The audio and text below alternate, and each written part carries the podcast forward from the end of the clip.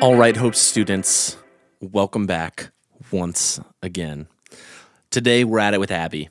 Abby, you can just yell, What's up? What's up? She just yelled, What's up? So, Abby, uh, this question may catch you off guard, and that's the plan.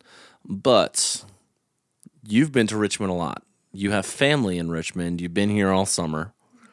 What is your favorite restaurant in Richmond? Well, Chris, that's a great question.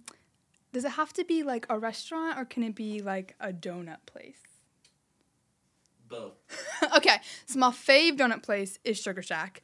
And y'all, you gotta go on Facebook and look up how you get the free donut every day. Like that's the key grip with Sugar Shack. Um, and my favorite restaurant is probably the Fancy Biscuit, and you get the goat cheese biscuit, and it's real yummy. Are you just saying that because it's right next to Shindigs? No, that's just a bonus added feature to it. Preach. So, all right. So, uh, Abby, go ahead and uh, take it away. Okay.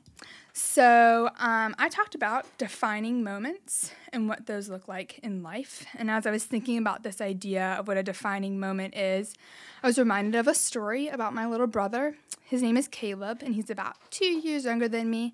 And I think at this time he was like four-ish, and so that made me like six.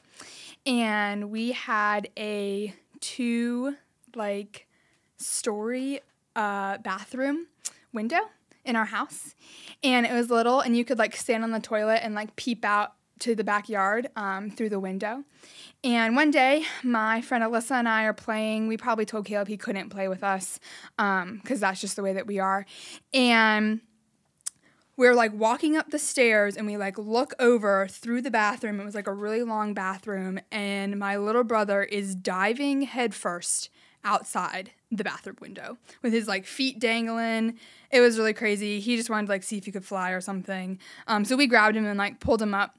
And in that moment, I made this realization that I probably will always be the person who grabs Caleb's feet and he will always be doing crazy things and i will always have to save him. And that kind of defined the way that our relationship has been kind of from that point on.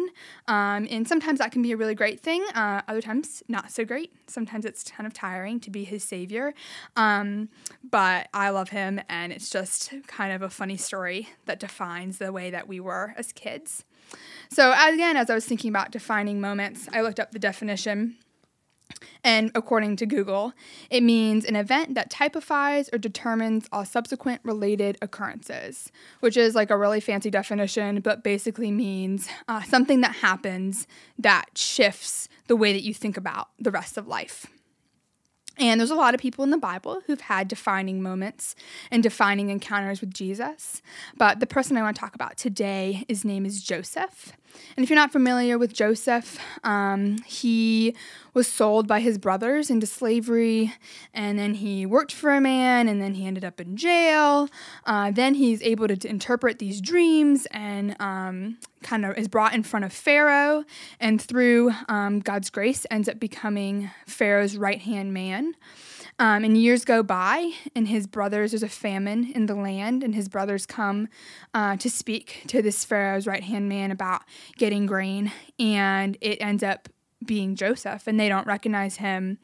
And eventually, some things happen, and he then reveals himself to his brothers as Joseph.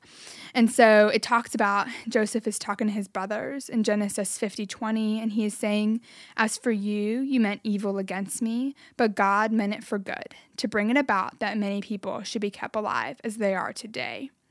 And those verse makes me think about the idea that God will use all situations in life, but you've got to let him in. You, your flesh, has to move out of the way. We like to hold on to tight situations with our fists clenched around them in hard situations, and we don't like to release that control. But what God wants us to do is to open our hands and release um, those difficult situations to Him, and so that He can use it in our life for good. Um, there was a moment in my life uh, where this had to happen for me. I grew up in a divorced family with a chronically ill parent, uh, with a crazy little brother, and life got really hard.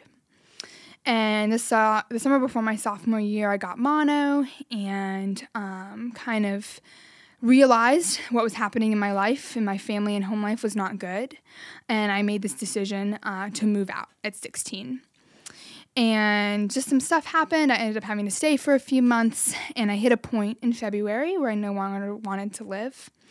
And I called my grandma, and she came and got me. And within 24 hours, I was moved to a new state with all new people in a new home with new parent figures. Um, and that was a really scary time for me.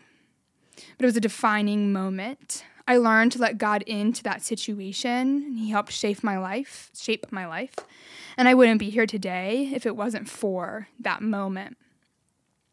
Another point is to not discredit defining moments. They can be really small.